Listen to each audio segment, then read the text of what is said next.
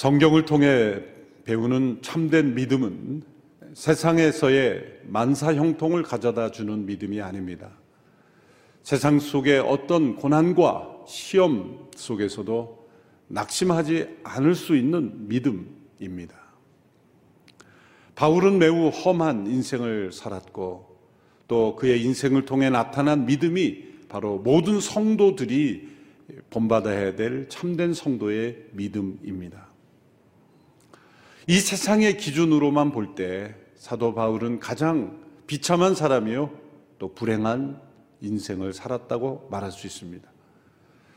그러나 이 세상 가운데 가장 혹독한 시험과 고난 속에서도 기쁨을 누리고 또한 평강을 누리고 그리고 참된 하늘의 복을 누린 사람을 꼽으라고 한다면 바로 사도 바울일 것입니다.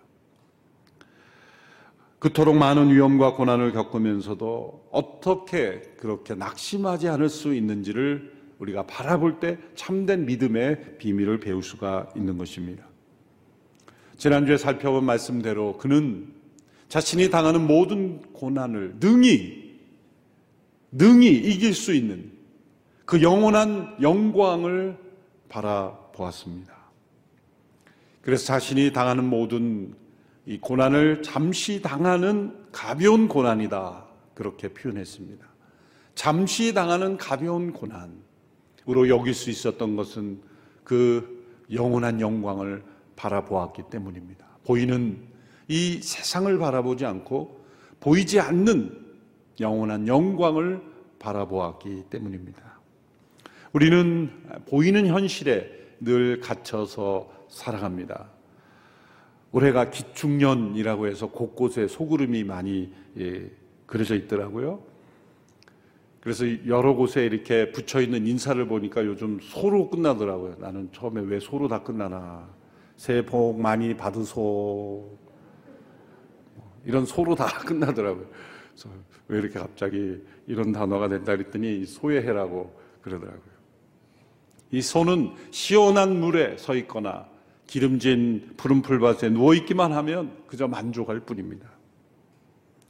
우리도 때로 소처럼 환경에 매여 좋은 환경에서는 만족하고 그러나 고난과 광야를 만나면 낙심하는 환경에 매인 생애가 아닌가. 더욱이 죽음이 다가오게 되면 절망하고 두려워하는 인생이 아닌가 생각합니다. 그러나 바울은 고난 속에서도 낙심하지 않았고 죽음 앞에서도 절망하지 않았습니다. 모두가 직면한 이 가장 큰 위기인 죽음 앞에서도 추워도 낙심하지 않았습니다. 왜, 어떻게 그럴 수 있을까? 그것은 예수 그리스도의 이 십자가의 복음 아래서 이 죽음을 이해했기 때문입니다. 이 죽음의 진실을 깨달았기 때문입니다. 이 죽음을 통해 일하시는 이 하나님의 놀라우신 일을 깨달았기 때문입니다. 죽음이야말로 하나님께서 일하시는 매우 중요한 통로라는 것을 알게 되었기 때문입니다. 그래서 자신에게 일어날 수 있는 최악의 일, 곧 죽음, 이 죽음을 그는 평안한 마음으로 담대한 믿음으로 해석하고 또한 확신할 수 있었습니다. 이 편지를 쓰고 있을 때 바울의 몸은 머지않아 무너질 것이라는 그러한 느낌을 가지고 있었을 것입니다. 그리고 그러한 징후도 나타나고 있었을 것입니다. 복음을 전하며 여행하면서 그는 많은 굶주림과 헐벗음과 때로 채찍질과 질병을 겪었고 많은 고초를 겪었기에 그의 몸은 곳곳에 이런 아픈 상처들이 있었을 것입니다. 고린도수 후반부에도 고백하는 대로 그는 자신의 질병을 하나님께 고쳐달라고 세 번씩이나 간구하였습니다. 사단의 가시가 내게 있다. 그 가시가 어떤 질병인지는 정확하게 알 수 없지만 분명 그는 몸 안에 있는 질병, 고칠 수 없는 질병으로 고통당했다는 것을 알 수가 있습니다. 따라서 그는 이제 자신의 몸에 있는 이런 질병으로 인해서 무너져가고 있는 자신의 육체를 바라보았을 겁니다. 그럼에도 불구하고 그는 여전히 여러 교회들을 향한 자신의 소명, 그리고 이방인들에게 복음이 증거되어야 하는 자신의 부르심에 충성하고 있습니다. 그리고 담대하게 자신의 믿음을 고백하는 것입니다. 인생에서 가장 확실한 것은 죽음이죠. 미국에서는 이 조크로 이런 문장이 있죠. 세상에서 가장 확실한 두 가지가 있다면 이 죽음과 세금이다. 데스와 텍스다. 그렇게 하기도 말하기도 합니다. 죽음은 출생보다 더 확실하죠. 출생이란 태어날 수 있었던 많은 생명이 태어나지 못하지만 세상에 태어난 사람 중에 죽음을 피한 사람은 없기에 죽음은 출생보다도 더 확실합니다. 사람은 네 가지 종류로 구분될 수 있죠. 첫째로 이 세상에서 지옥처럼 살다가 천국에 가는 사람이 있고, 둘째로 이 땅에서 천국처럼 살다가 지옥에 가는 사람이 있으며, 셋째로 이 땅에서 지옥처럼 살다가 지옥에 가는 사람이 있고, 넷째로 천국처럼 살다가 천국에 가는 사람이 있습니다.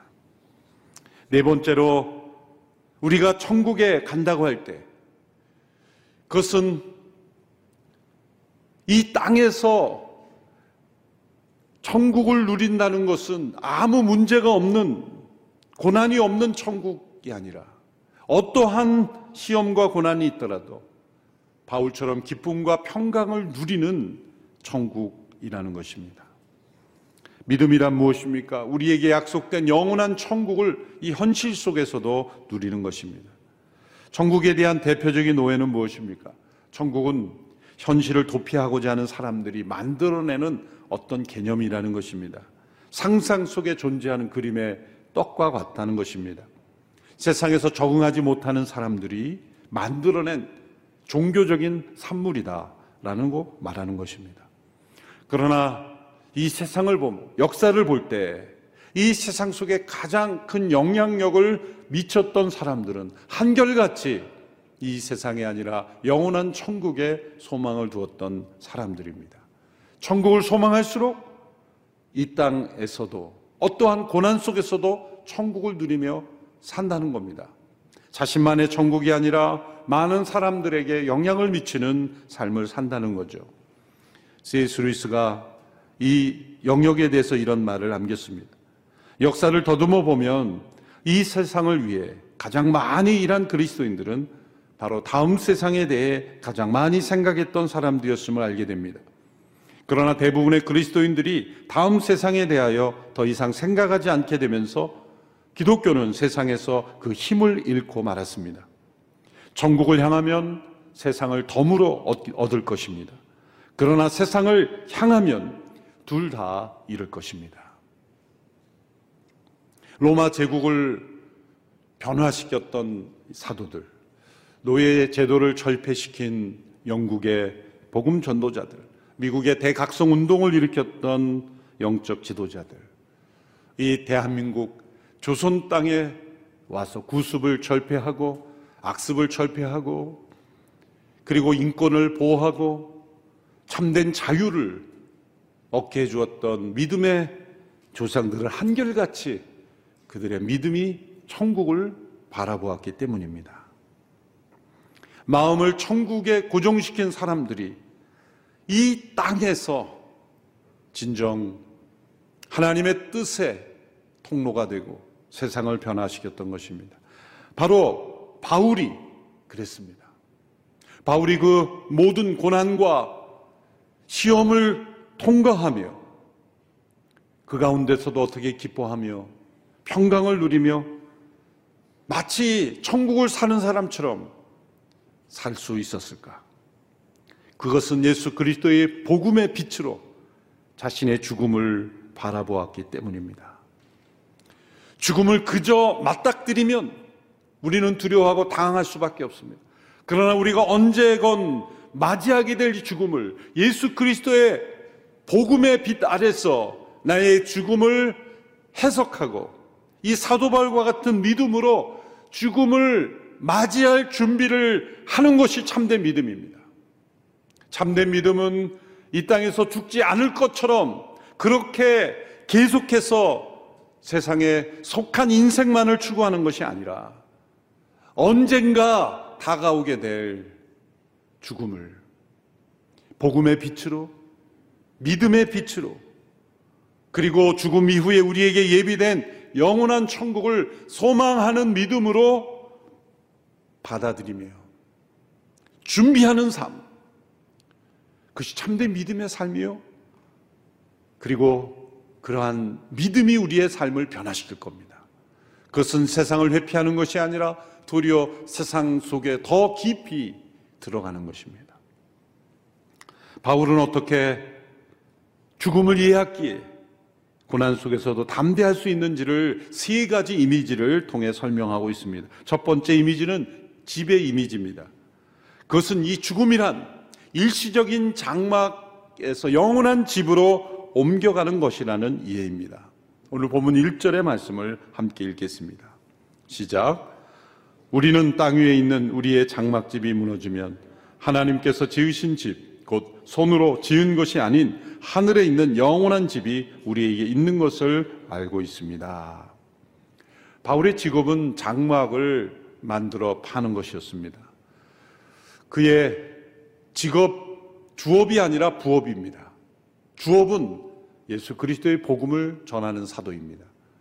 부업으로 장막을 만들어 팔았던 것은 당시에 교회가 형성되지 않고 또 헌금으로 지원할 수, 사역을 지원할 수 있는 그런 공동체가 없었기 때문에 이 복음의 걸림돌이 되지 않기 위하여 자신의 생활비와 사역비를 이 장막을 만들어 파는 일을 통해서 조달했던 것입니다. 그러므로 이 장막에 대해서 매우 익숙한 사람이죠. 그러나 혼자 일했기 때문에 큰 장막이나 호화로운 장막을 제작하지는 못했을 겁니다. 그런 자본도 없었을 겁니다. 바울이 취급한 이 장막은 보통 사람들이 취급하는 가정 속에서 편히 우리가 집들에다가 또 설치하고 철수할 수 있는 그런 작은 장막들. 유대인들로 말하자면 초막절을 지키기 위하여 가정마다 설치하는 그런 초막 정도. 또 로마 군인으로 말하자면 개인 텐트 같은 그런 정도일 것입니다. 설치하는데 큰 힘이 들지 않지만 또 철수하는데도 큰 힘이 들지 않는 그러한 간편한 구조물일 겁니다. 그 장막이 철수되는 되는 데는 그다시 큰 힘이 들지 않는 것. 바로 그러한 모습을 우리의 육체 곧 몸을 비유한 것입니다. 우리의 몸이 무너지는 데는 그렇게 큰 힘이 필요하지 않습니다. 우리의 몸을 지탱하는 데는 많은 에너지가 들어가지만 우리의 몸이 얼마나 연약한지를 지금 우리는 경험하고 있지 않습니까? 작은 코로나 19 바이러스 하나가 온 세상을 멈췄고 수많은 사람들을 지금 생명을 앗아가고 있습니다. 때로는 어떤 사람들에게는 유익한 음식 하나가 또 다른 사람에게는 심각한 치명적인 알러지를 일으켜서 생명을 잃는 경우도 있지 않습니까? 미세먼지 같은 그러한 것들이 우리의 숨통을 막아놓을 수도 있지 않습니까?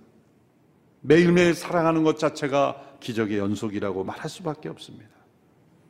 이렇게 우리의 연약한 육신은 무너질 수밖에 없습니다.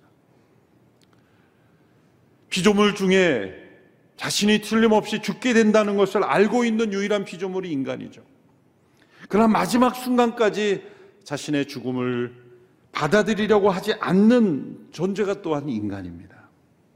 우리 연약한 몸은 언젠가 무너지는 연약한 장막입니다. 그러나 우리가 절망하거나 두려워하지 않을 것은 하나님께서 지으신 집, 곧 하늘에 있는 영원한 집이 있음을 알기 때문입니다. 헬라어로 이 집이라고 할땐 실제로 빌딩입니다. 텐트와 빌딩의 차이입니다. 우리의 몸은 텐트와 같이 쉽게 무너질 수밖에 없지만 하늘의 집, 하나님께서 우리에게 예비하신 집, 예수 그리스도께서 준비하고 계신 그 영원한 집, 우리가 온전히 입게 될 부활의 몸이 들어갈 집을 예비하셨다. 여러분 이것을 믿으십니까? 이것을 믿지 않으면 그리스도인이 아닙니다. 이것을 믿지 않으면 예수님을 믿는 이유가 이 땅에서의 복을 누리기 위한 것밖에 되지 않습니다.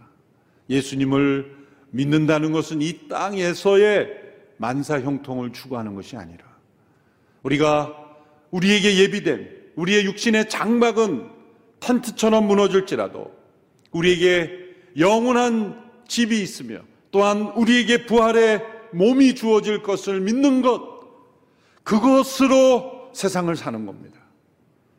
그것으로 그 믿음으로 현실을 이겨내는 것입니다. 어느 때보다도 이러한 믿음이 필요할 때입니다. 부활의 믿음, 영원한 생명에 대한 믿음, 그리고 우리에게 예비된 영원한 집에 대한 소망. 이것을 회복하는 이 코로나 팬데믹 기간이 되기를 축원합니다.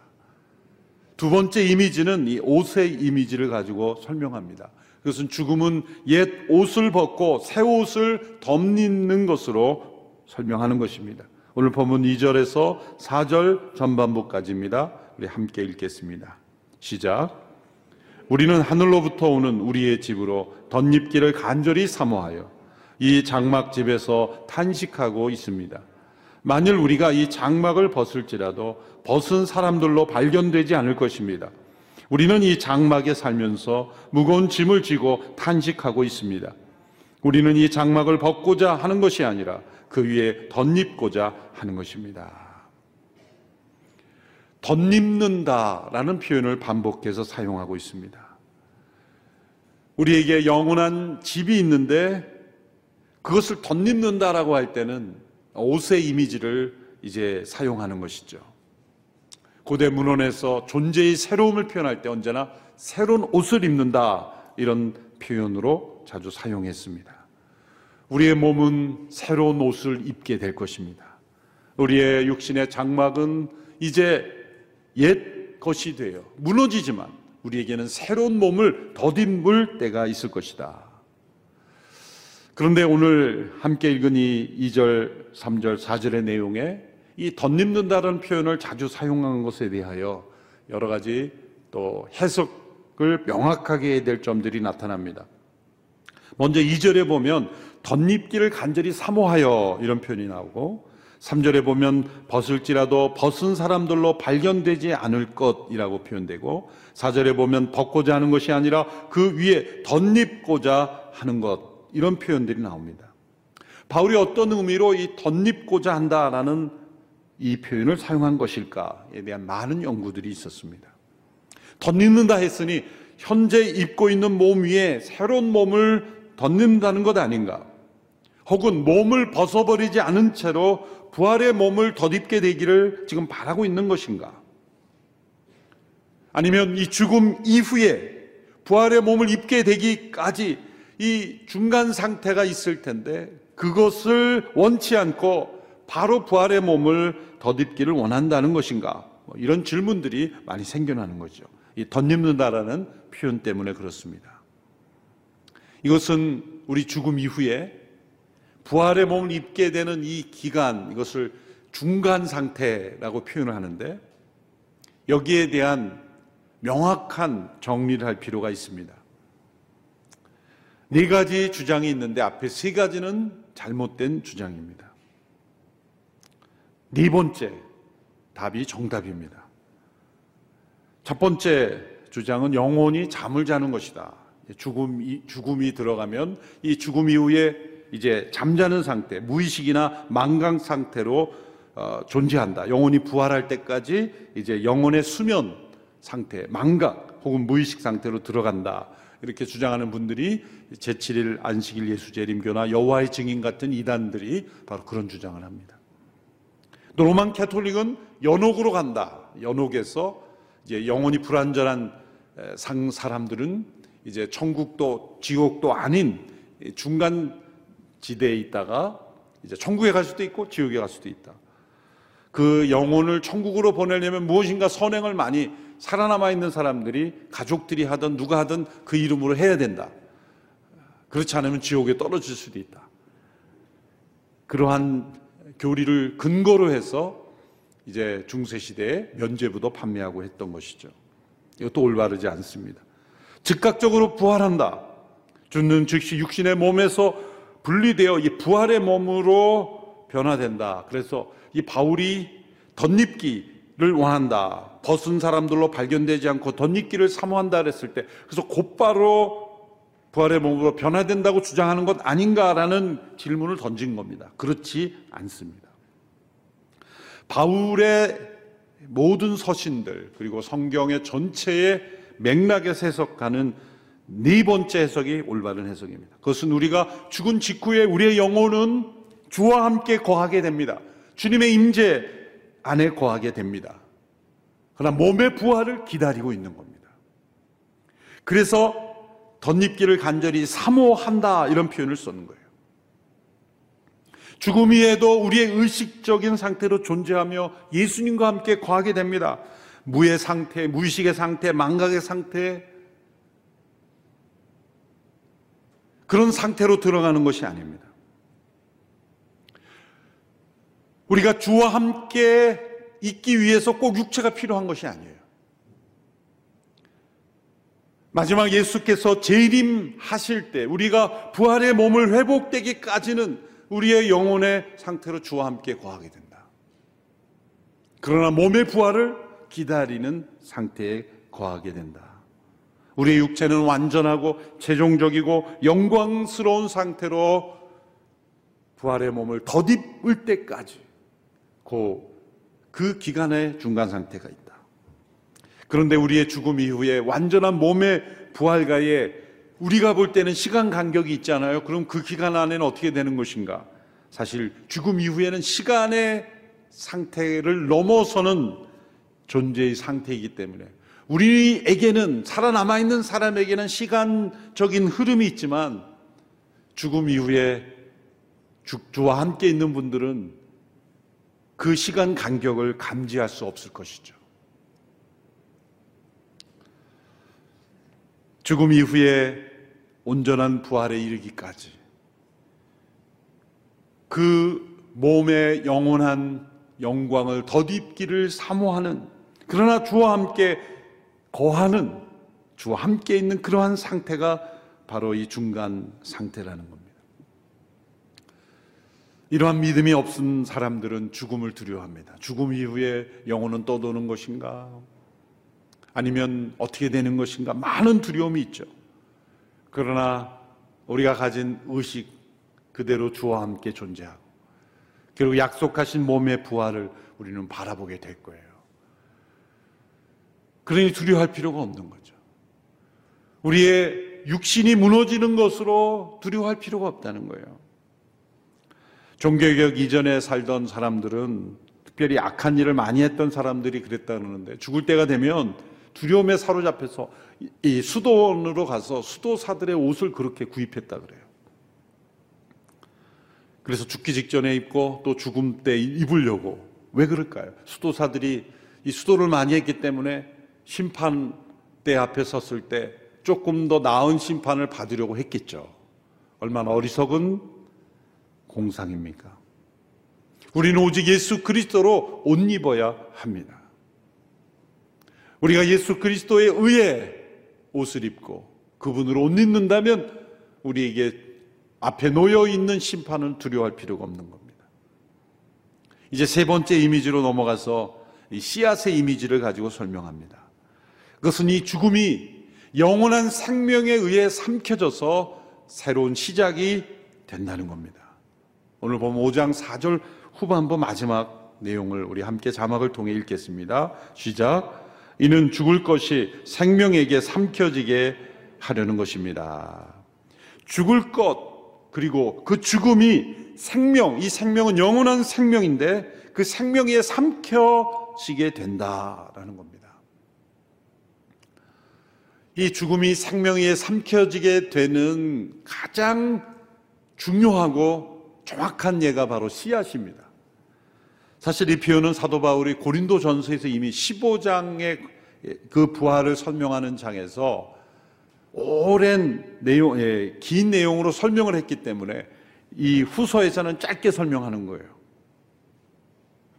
고린도전서 15장 54절에서 이런 구절이 나오죠. 앞부분에 쭉 설명을 하다가 이 썩을 몸이 썩지 않을 것을 입고 이 죽을 몸이 죽지 않을 것을 입을 때는 기록되어 있는 이 말씀이 이루어질 것입니다. 사망이 삼켜져 승리를 얻었도다. 이 죽음이 삼켜진다는 거죠. 무엇에 의해서? 생명에 의해서. 그 예를 고린도 15장에서 씨앗을 통해 이미 주어졌어요. 씨앗이 땅에 떨어지면 썩어져 죽습니다. 그러나 그 죽음은 소멸로 끝나는 것이 아니라 그 죽음 자체가 지금 생명에 의해서 삼켜지고 있는 죽음이라는 거예요.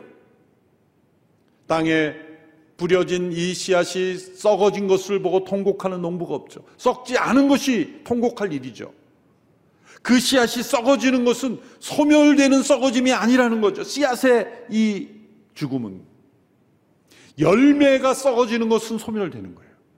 그러나 씨앗이 소멸되는 것은 죽음이 지금 삼키고 있는 것이다. 그 생명이 죽음을 삼킴으로 이 죽음은 새로운 시작이 되며 열매 맺게 되는 것이다. 바울이 고린도전서 15장 54절에서 사망이 삼켜서 승리 얻었다는 말씀을 이사야 25장 8절의 말씀을 인용한 겁니다. 구약에서 이미 하나님께서 이것을 약속하셨어요. 이사야 25장 8절의 말씀을 우리 같이 읽겠습니다. 시작. 그런 죽음을 영원히 삼키실 것이다. 주 여호와께서 모든 얼굴에서 눈물을 닦아주시고 주의 백성들의 수치를 온 땅에서 씻어내실 것이다. 이것은 여호와께서 말씀하신 것이다. 죽음을 영원히 삼키실 것이다. 약속하셨어요. 예수 그리스도의 십자가를 통해 부활의 생명을 통하여 모든 백성들의 수치와 죄를 다 씻어내시기 위해서 하나님께서 영원한 생명의 주인이신 하나님께서 죽음을 영원히 삼키실 것이다. 예수 그리스도를 믿는 자에게 영원한 생명을 주시고 씨앗 안에 생명을 담아 두셨듯이 씨앗과 같은 연약한 우리의 육신, 썩어져 무너질 수밖에 없는 우리의 육신, 죽음을 맞이할 수밖에 없는 우리의 육신 안에 영원한 생명을 주셨기에 우리의 죽음은 이제 생명이 죽음을 삼키는 사건이라는 거예요. 우리의 몸이 무너질 때 두려워하지 마십시오. 우리 안에 있는 생명이 죽음을 삼키는 과정이에요. 이미 자연 속에 이 씨앗이라는 작은 이 존재 속에 하나님은 이 부활의 영원한 생명의 변화를 이미 넣어주신 겁니다. 작은 씨앗 안에 그러한 변화가 일어난다는 것을 믿어요, 사람들은. 그렇잖아요. 일어나니까, 실제로 일어나니까 믿어요. 그걸 보고 기적이 일어났다고 막 신문에 대서특필하는 사람 없어요. 늘 일어나니까. 그걸 알고 보면 얼마나 큰 기적입니까? 그 작은 그 씨앗 안에 있는 생명이 그 씨앗의 존재를 죽음으로 삼켜버리고 그리고 그 안에서 식물이 자라나서 하늘을 향해 자라나서 열매를 맺는다는 것 이거 이것만큼 기적이 어디 있어요? 그렇다면 동일하게 우리의 육신의 장막이 무너질 때 우리에게 영원한 몸이 더딥혀지는 과정 속에 생명이 죽음을 삼키고 우리가 새로운 존재로 변화된다는 것을 믿는 것을 누가 어리석다고 말할 수가 있겠어요? 씨앗에 일어나는 변화가 왜 사람에게는 못 일어나겠습니까? 그것을 설명하는 것이 고린도전서 15장이고 바로 이 말씀을 통해 그것을 요약한 것입니다. 그리고 그것은 이미 구약에서 여러 번 생명이 죽음을 삼키는 일이 일어날 것이다라고 말씀하신 겁니다. 그것을 가능하게 한 분이 성령님이요. 또한 그것이 반드시 일어날 것을 우리에게 보증으로 확신하게 해주신 분이 성령님이십니다. 5절에서 그렇게 이렇게 말씀하는 거죠. 우리를 위해 이것을 이뤄주시고 우리에게 성령이라는 보증을 주신 분은 하나님이십니다. 우리 이성으로는 다 이해할 수 없지만 자연 속에도 존재하는 그 생명의 역사가 우리 안에 일어날 것을 확신하게 하시는 분이 바로 성령님이십니다. 이런 성령 안에 보증이 있기에 확신이 있었고 바울은 담대함이 있었던 겁니다. 바로 이러한 담대함이 있어야 바로 예수님 믿는 사람이라고 말할 수가 있습니다. 그래서 진짜 우리의 믿음은 죽음 앞에 서야 판명이 됩니다. 바울에게 있었던 세 가지 담대함이 표현됩니다. 첫째는 몸 안에서 믿음으로 주와 동행하는 담대함입니다. 오늘 보면 6절, 7절을 함께 읽습니다. 시작. 그러므로 우리는 항상 담대합니다. 우리가 몸 안에 거하는 동안에는 주에게서 떠나 따로 거한다는 것을 압니다. 우리는 믿음으로 행하고 보는 것으로 행하지 않습니다. 몸 안에 거하는 동안에는 주에게서 따로 떠나 거한다. 그래서 믿음으로 행해야 된다. 그 말씀이죠. 그것은 우리가 몸 안에 있을 때는 주님의 물리적인 임재는 가능하지 않습니다. 물리적인 임재, 환상이나 어떠한 그 징조를 통하여 주께서 보여주실 수는 있어요. 잠시. 알티켄달 목사님이 18세 때인가요? 고속도로 가는 동안에 그 예수님의 임재가 환상 속에 눈 육체의 눈으로 보고 듣는 그런 임재를 경험 그런 현상으로는 경험하지만 물리적인 임재로 예수님은 볼 수 없어요. 고등학교 때 예수님을 만났냐라는 그런 말씀을 전해 주시는 목사님들의 말씀에 스트레스가 돼서 나도 예수님 만나야 되는데 근데 눈으로 보는 만남이런 줄 알고 난 예수님 못 만났는데 그리고 점심시간에 기도실에 가서 점심도 안 먹고 열심히 기도했어요. 좀 저도 예수님 보고 싶습니다. 예수님 만났냐고 말할 말하는 그런 분들 때문에 나도 만나야 되는데 나도 교회 다니고 예배 드리고 제가 그래도 중고등부 회장인데 예수님 한번 봐야 되지 않습니까? 그리고 기도를 마치는데 배만, 배만 고팠어요. 예수님 못 봤어요. 몸 안에 있는 동안에는 믿음으로 만난다는 것을 대학 올라가서 깨달은 거예요. 물리적으로 보는 게 아니에요. 몸 안에 있을 때는 믿음으로 주와 동행하는 거예요. 그러나 그 믿음은 영혼의 눈이기에 그 주님과 동행할 수 있어요. 두 번째 담대함은 어떤 담대함입니까? 몸을 떠나서 주와 함께 거하고자 하는 담대함입니다. 5장 8절의 말씀을 보십시오. 우리가 담대하게 원하는 것은 차라리 몸을 떠나 주와 함께 거하는 것입니다.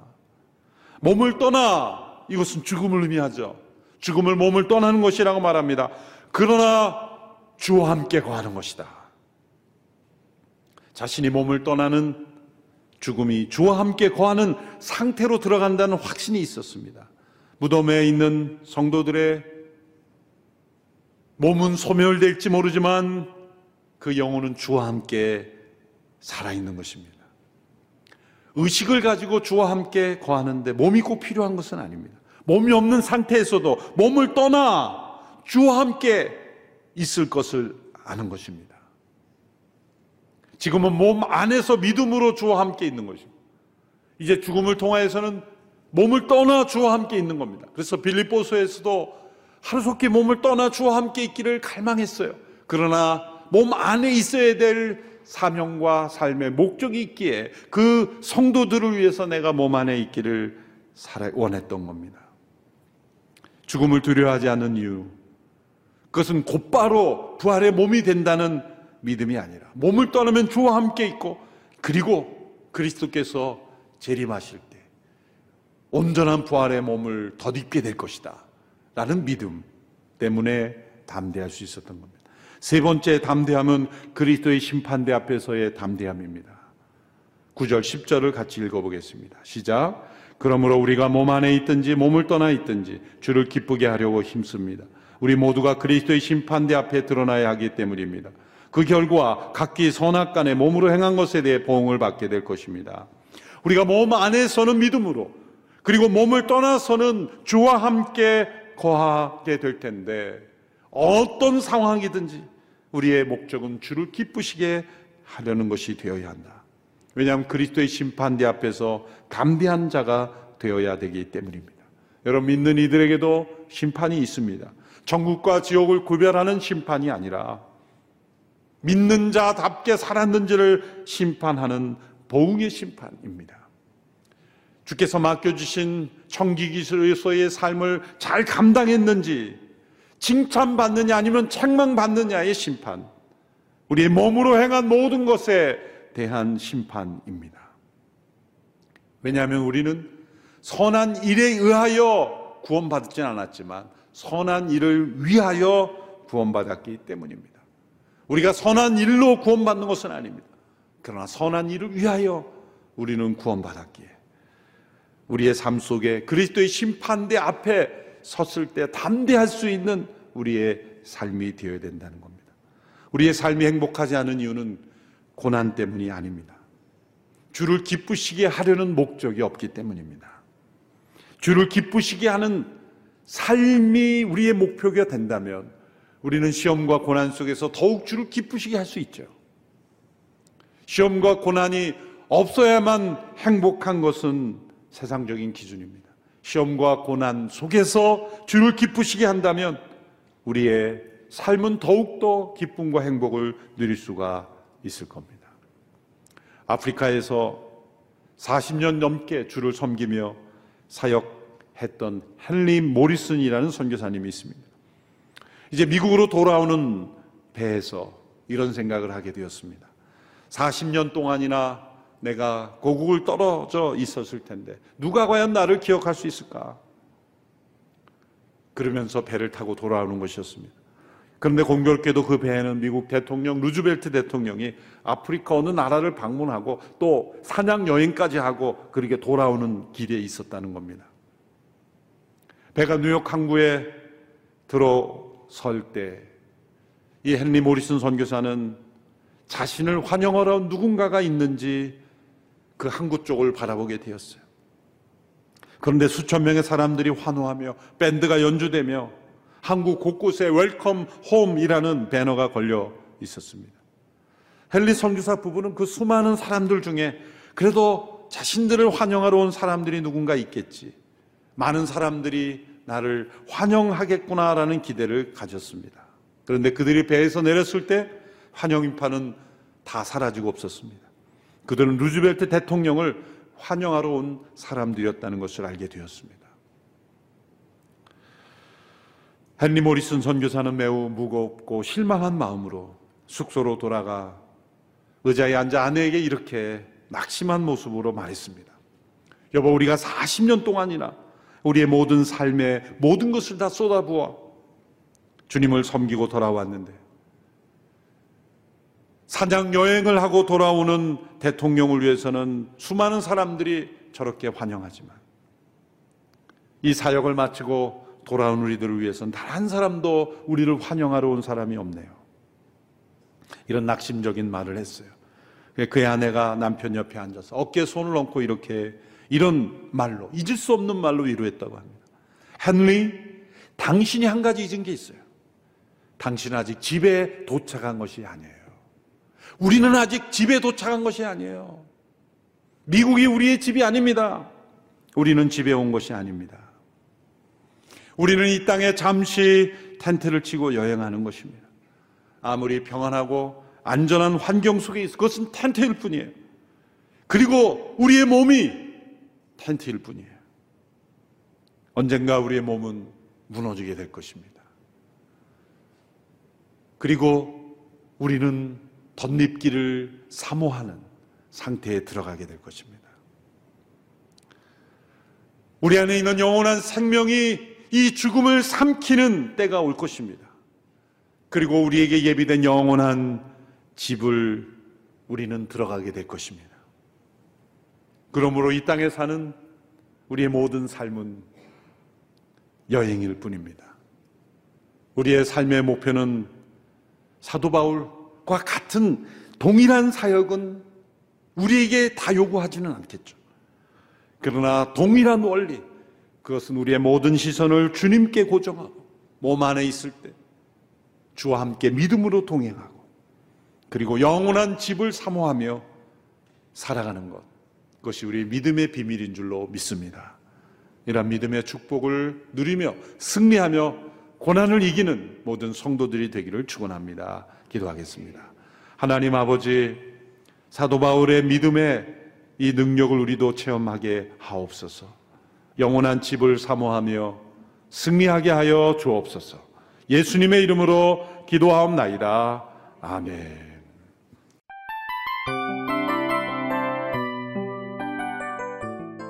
이 프로그램은 청취자 여러분의 소중한 후원으로 제작됩니다.